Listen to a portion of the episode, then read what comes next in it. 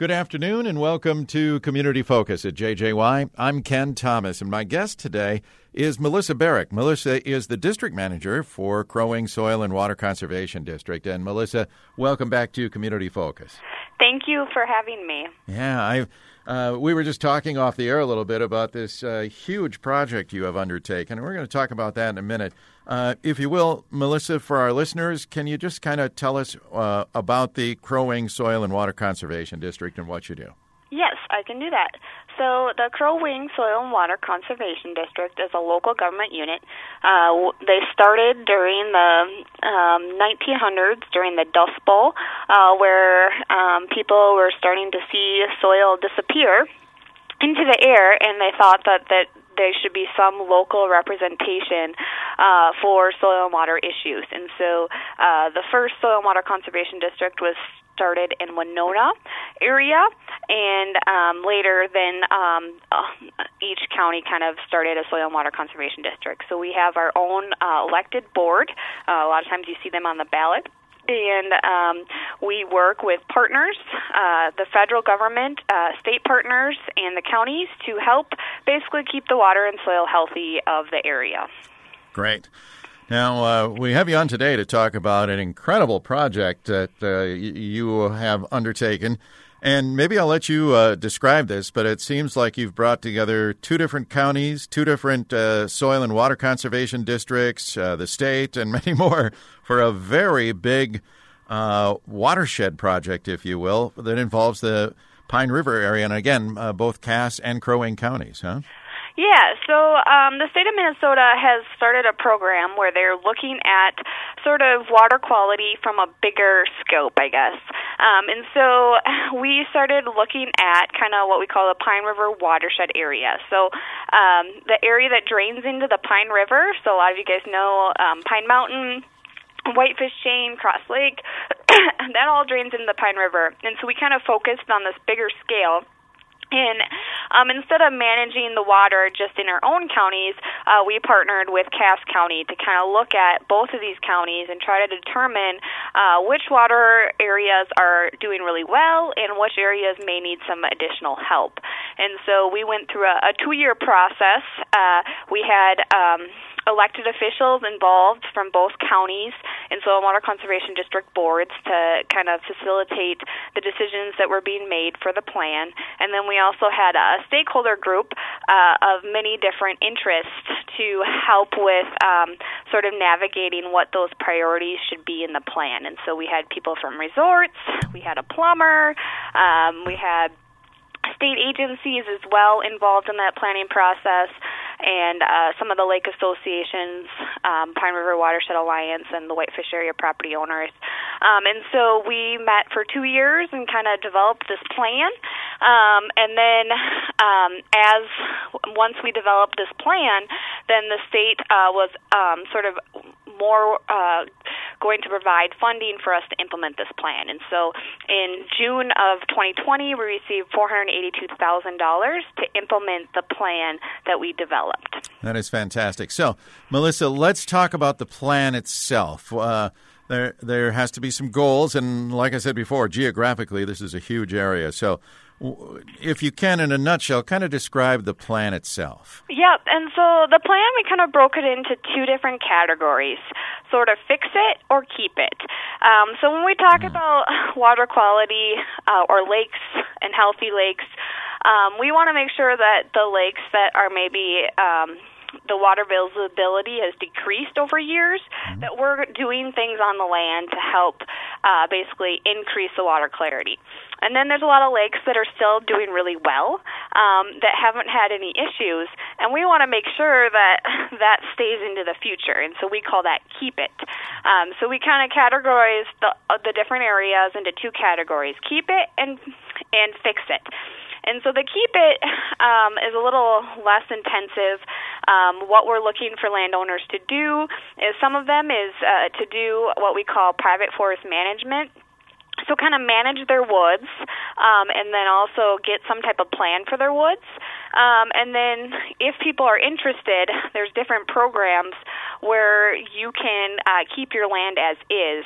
Um, some of them you get paid for. Um, some of them you get a payment every year. And so our goal for those areas is to try to have seventy-five percent of the lake protected. Mm. Um, and so what that does is there was a research done by Pete Jacobson and the D N R that identified cold water fishery lakes as a high priority for the state of Minnesota, and realizing that what happens on the land eventually runs into those lakes, and that if we can keep those lakes protected, Um, that we would be able to kind of maintain those fisheries into the future.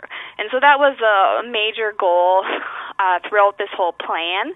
Um, and then also we realized that the Whitefish Chain of Lakes is a huge economic driver for our community in yes. this area, and that, um, you know, there has been some issues in the past uh, with algae and um, additional plant growth, and so we've been spending a lot of time in trying to investigate and identify where those sort of hot spots are, and then identify what we can do on the land. Um, and so mm, we also talked a lot about groundwater and drinking water, um, and sort of, you know, sort of public health components with that.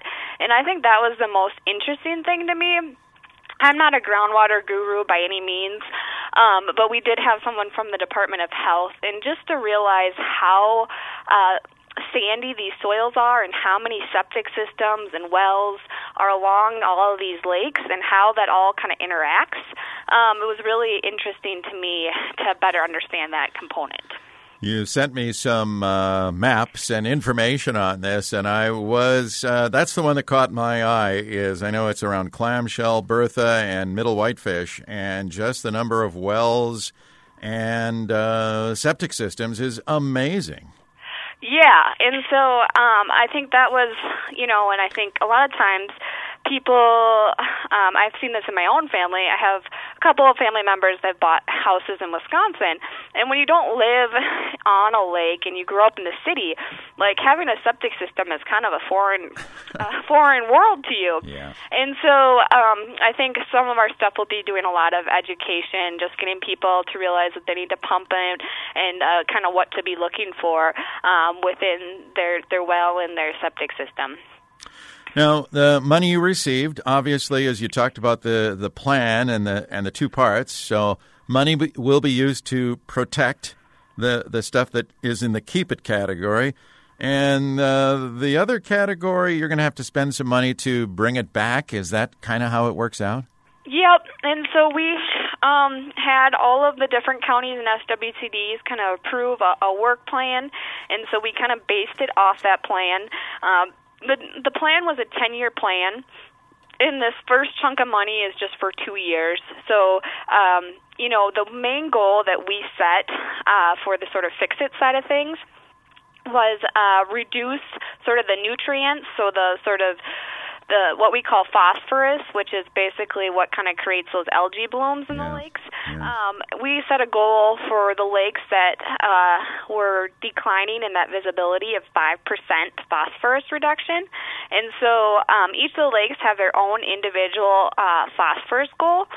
And one of the things we're working on right now is we created individual lake plans um, to go and talk to lake associations about what they can do on their property and on their lake. And we tailored it really specifically to each different lake. And so um, we'll be trying to meet with folks um, probably digitally right now just because of uh, COVID, yes. um, but trying to get that information out to lake associations so they have a better sense of um, what they can do on their property and, you know, hopefully talking to their neighbors and other people of uh, the different options and programs that are available for landowners to enroll into. Yeah, and really when it uh, comes down to improving water clarity on lakes, it, it does uh, involve each and every individual on the lake, does it not? Yeah, definitely. I mean, I think there's things that we can all do, and there's definitely certain spots that we can do different practices that will help a lot, um, and we're definitely investigating those as well. Um, but it's a it's a, a collective effort by all, for sure. Yeah. Now, does this plan uh, address at all the aquatic invasive species? That is a great question. Um, so one of the things is is that the county already gets uh, funding from the state, and has a plan to address aquatic invasive species. So this plan is uh, does not address aquatic invasive species, but the county does have their own plan and sort of currently has um, some funding available to do that. Interesting. I know uh, we've had you on the program in the past, Melissa, and we've all talked about uh, uh, lakeshore property owners and how important it is to avoid fertilizers, uh, to do a buffer zone. And are those still some of the practices that you'll be encouraging uh, property owners to to uh, to do? Yes, that is correct. We will be um, having some money to work with landowners to do um, to help manage that runoff off of their property, um, and we're also going to be looking at um, chlorides or salt. So that's been kind of a big issue in the metro, um, and so we're going to be working on helping um, a lot of the operators, so the people that drive snowplows, um, and better train them on how to manage, uh, reduce their sort of chloride use as I, well. Yeah, and I didn't realize that was an issue here in the Lakes area, because I, too, have read about it in the Twin Cities, but what you put on the roads, like you say, eventually ends up uh, working its way toward our lakes and streams, doesn't it? Yes, and the most interesting thing about chloride um, is that it kind of never goes away. The only way to really get it out of a system is through um, reverse osmosis. Oh boy. Um, and so, well, yeah, whatever gets pu- put on on the roads eventually either gets into our groundwater or into a lake.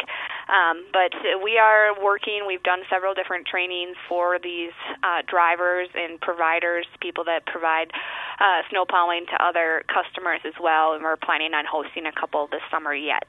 Um, so stay tuned on that.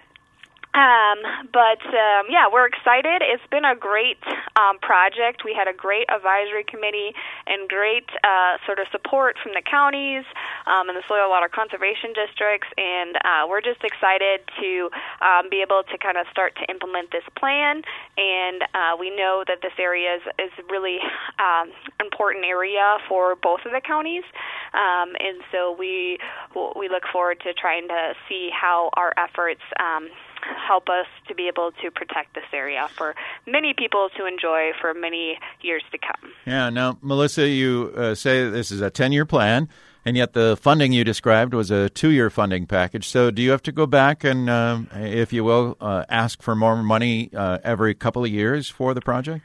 Um, I'm, as of right now, my understanding is, is once we've done this plan, then we're kind of in the queue to get the funding. Sure. Uh, obviously, this funding that's coming is coming from the Clean Water Land and Legacy Amendment, which is the uh, sales tax that was passed in two thousand eight. Um, and so, you know, a lot of that sort of depends on the funds available through the sales tax. Um, but at this point, that is my understanding, yeah, that we would be of, um, sort of available to get the funding um, the next kind of two years as well. Okay. Continuing forward. Yeah, and uh, I know um, just from dealing with some of the lakes that I've lived on, uh, the, uh, the septic systems are a huge issue. In terms of, uh, there are many that are old, and then others have been upgraded and are new and, and meet all the requirements. That becomes a, a big issue, does it not, to work with landowners to try and get those uh, up to code, if you will? Yeah, and it, it can be um, difficult, you know, just from the expense yes. uh, uh, side of things. There are some different programs, especially for um, low-income people, to be able to get low-interest loans. Um, but, yeah, it's definitely something that we're going to be trying to tackle and trying to communicate to landowners and give them opportunity to maintain their systems um, and, you know, get people to have better information so they know what to do with their property. Yeah. And I, I know you, you mentioned this, but, boy, you, you talk about what a huge tract of land that is, how many lakes are involved in this uh, uh, watershed plan that you're talking about, and you think about the vacation land uh, that we live in. It's really important that we preserve all the lakes in, in central Minnesota, isn't it? Yeah, and if you think about it from an economic standpoint, um, Paul Radomski with the Minnesota Department of Natural Resource did a really interesting study on the economics of clean water lakes versus, you know, other lakes. And obviously this area, um, we have the infrastructure already built in, and we have some of these big chain of lakes, and, you know, they're the ones that um, people are, are really interested in paying additional dollars. And so, you know, the economics do kind of trickle down to schools and the county, and that's one of the things we did look at, is kind of the econo- economics of this area. And I do believe that we did uh, figure it out. It was about two point seven billion dollars of property value in this area. Wow. Um, and so, yeah, it, it, it is a, a big deal, and, you know, I think that's what's cool in my mind, is that we can kind of take this information and coincide it uh, with our protection effort, efforts and try to protect this tax base for yeah. the future as well. Yeah, and not only the tax base, but the uh, tourism dollars that are generated in this area is, again, uh, pretty big figures we're talking about. Yeah, I think last time, I can't remember. I usually look it up every year um, based off the Minnesota tourism. But yeah, it's we're usually pretty close after, I think it's like Duluth or something, or like twelfth or thirteenth in the state for tourism dollars. Yeah, yeah, very important. All right. Well, if our listeners would like to find out more about this project, do you have this information online? Yes, we do. Uh, the best way, if you just want to Google uh, Pine River One Watershed One Plan, um, it's on the Crow Wing County website, uh, or if you just uh, go to uh, Crow Wing County and then look under Water Plan, there's all the information, all the minutes of the different meetings that we had, and the entire plan, and then a, a nice little summary of what the plan is about. Excellent. All right. Well, Melissa, I want to thank you for being here today to talk about this uh, very large undertaking, and uh, we'll have you back to keep us up to date on how it's going. Sounds great. Thank you very much for the time, and uh, feel free to uh, give us a call if you want to know more as well. Very good. Melissa, thank you so much. All right. Thanks. Bye. Melissa Barrick is the district manager for the Crow Wing Soil and Water Conservation District. And again, you can find out more about what we've been talking about. If you Google the Crow Wing County website, you'll find it there. Pine River One Watershed, One Plan. I'm Ken Thomas, and that is today's edition of Community Focus. Don't forget, our Community Focus programs are available anytime online at ten sixty-seven W J J Y dot com, brought to you by Affinity Plus Federal Credit Union. You can also find our Community Focus programs on our free downloadable app that's powered by Cuyuna Regional Medical Center.